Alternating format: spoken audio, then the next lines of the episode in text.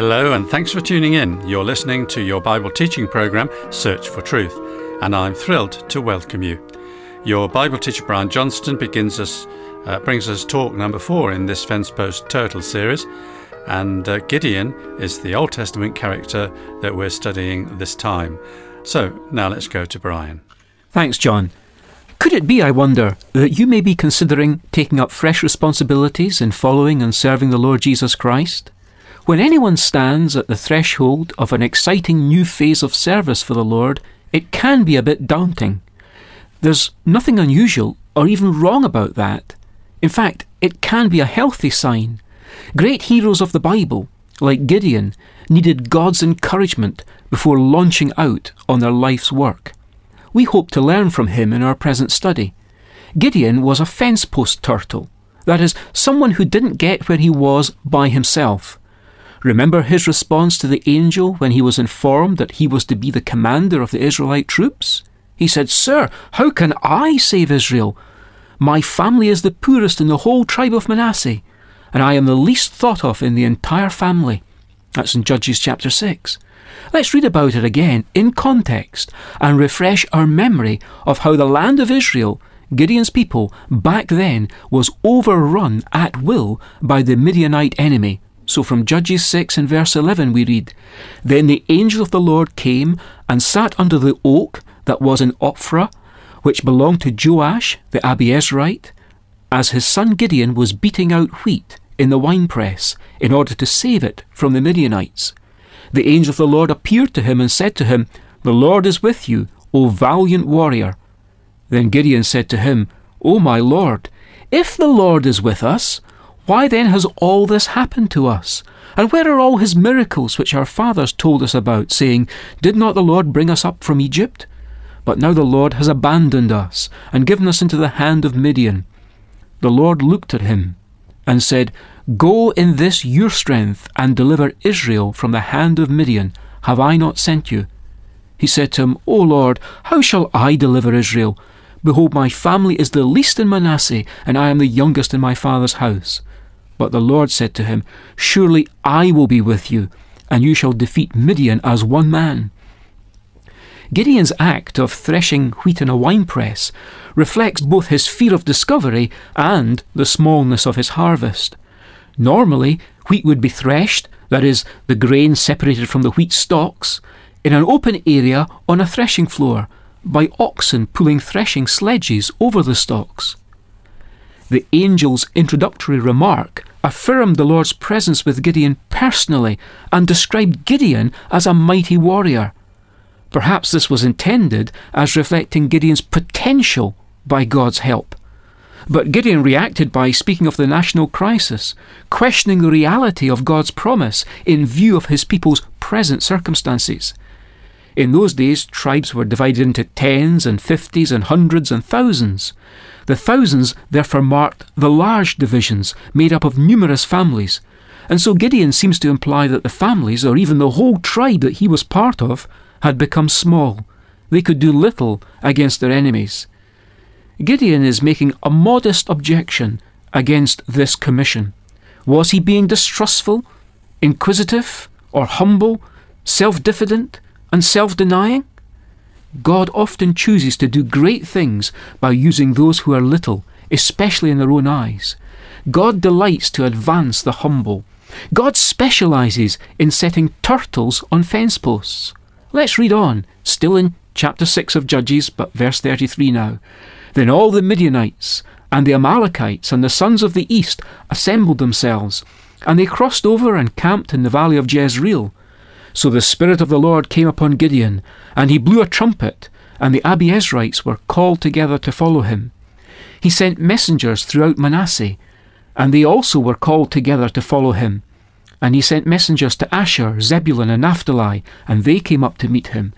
Then Gideon said to God, If you will deliver Israel through me, as you have spoken, behold, I will put a fleece of wool on the threshing floor, if there is dew on the fleece only, and it's dry on all the ground, then I will know that you will deliver Israel through me as you have spoken. And it was so. When he arose early the next morning and squeezed the fleece, he drained the dew from the fleece, a bowl full of water. Then Gideon said to God, Do not let your anger burn against me, that I may speak once more. Please let me make a test once more with the fleece. Let it now be dry only on the fleece, and let there be dew on all the ground. God did so that night, for it was dry only on the fleece, and dew was on all the ground. Gideon's commission by the Lord seems to have preceded the next annual invasion of the Midianites and their allies. They crossed the Jordan River not far south of the Sea of Kinnereth and camped in the rich agricultural area of the Jezreel Valley. God began to deliver his people through Gideon as the Spirit came upon him to enable him to fulfill his task. Gideon immediately began to muster men, summoning his own clan with a trumpet and the rest of the tribe of Manasseh and others by means of messengers.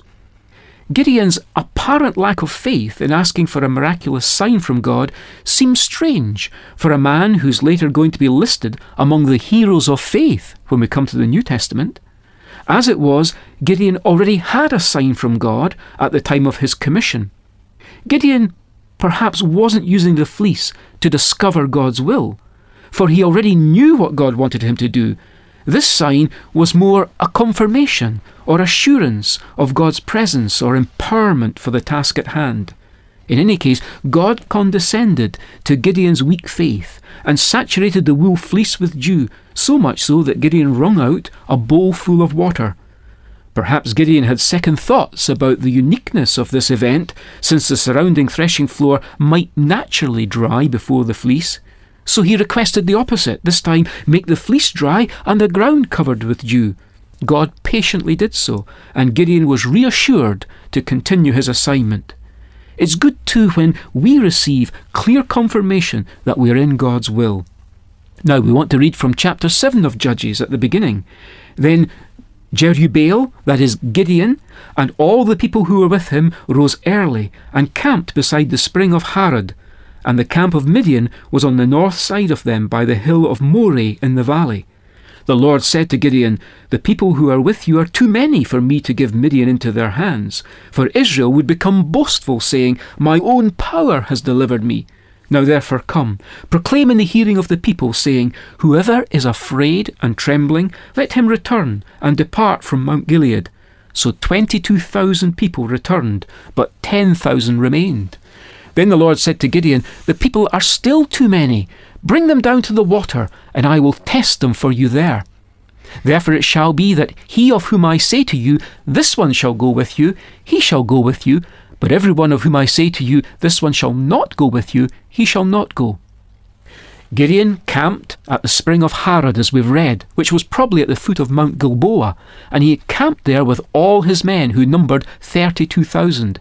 Even that was small compared to the Midianite force that opposed them, which was made up of 135,000 and was camped three or four miles to the north.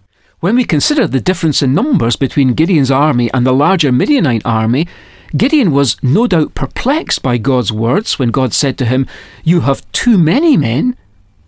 In fact, after the test that God set, only 300 passed the test down at the water.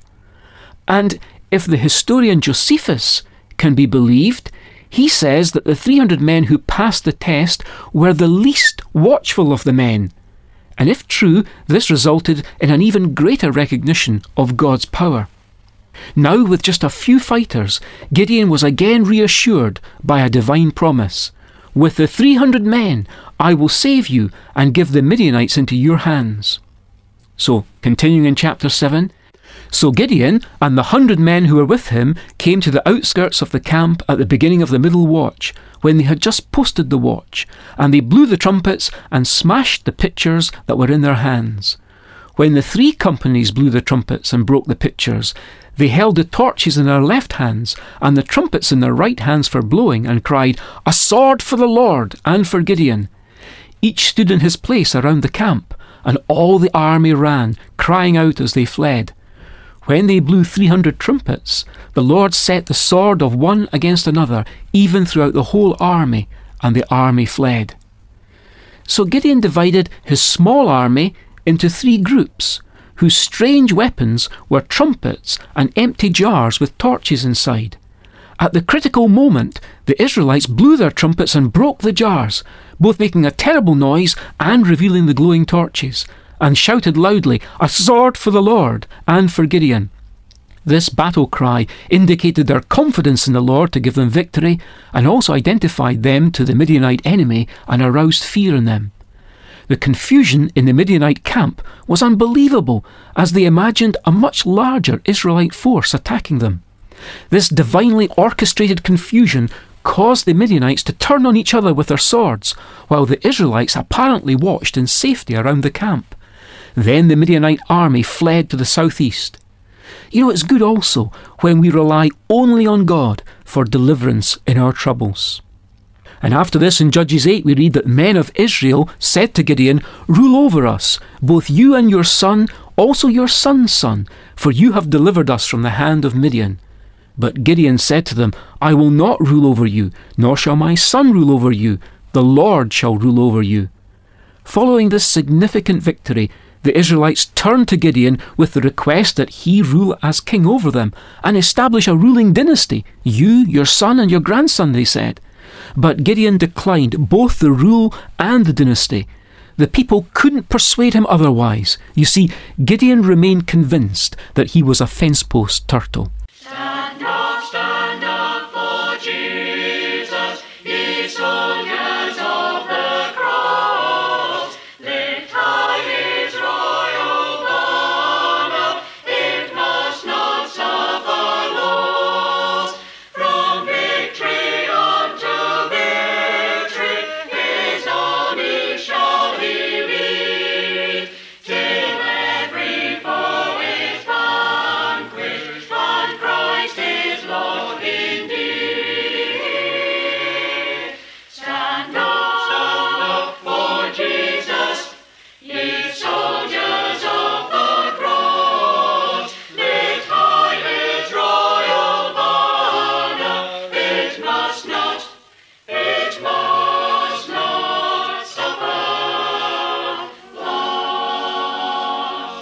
In him, like uh, Gideon, we should stand in the Lord's strength alone, because the arm of flesh will fail us.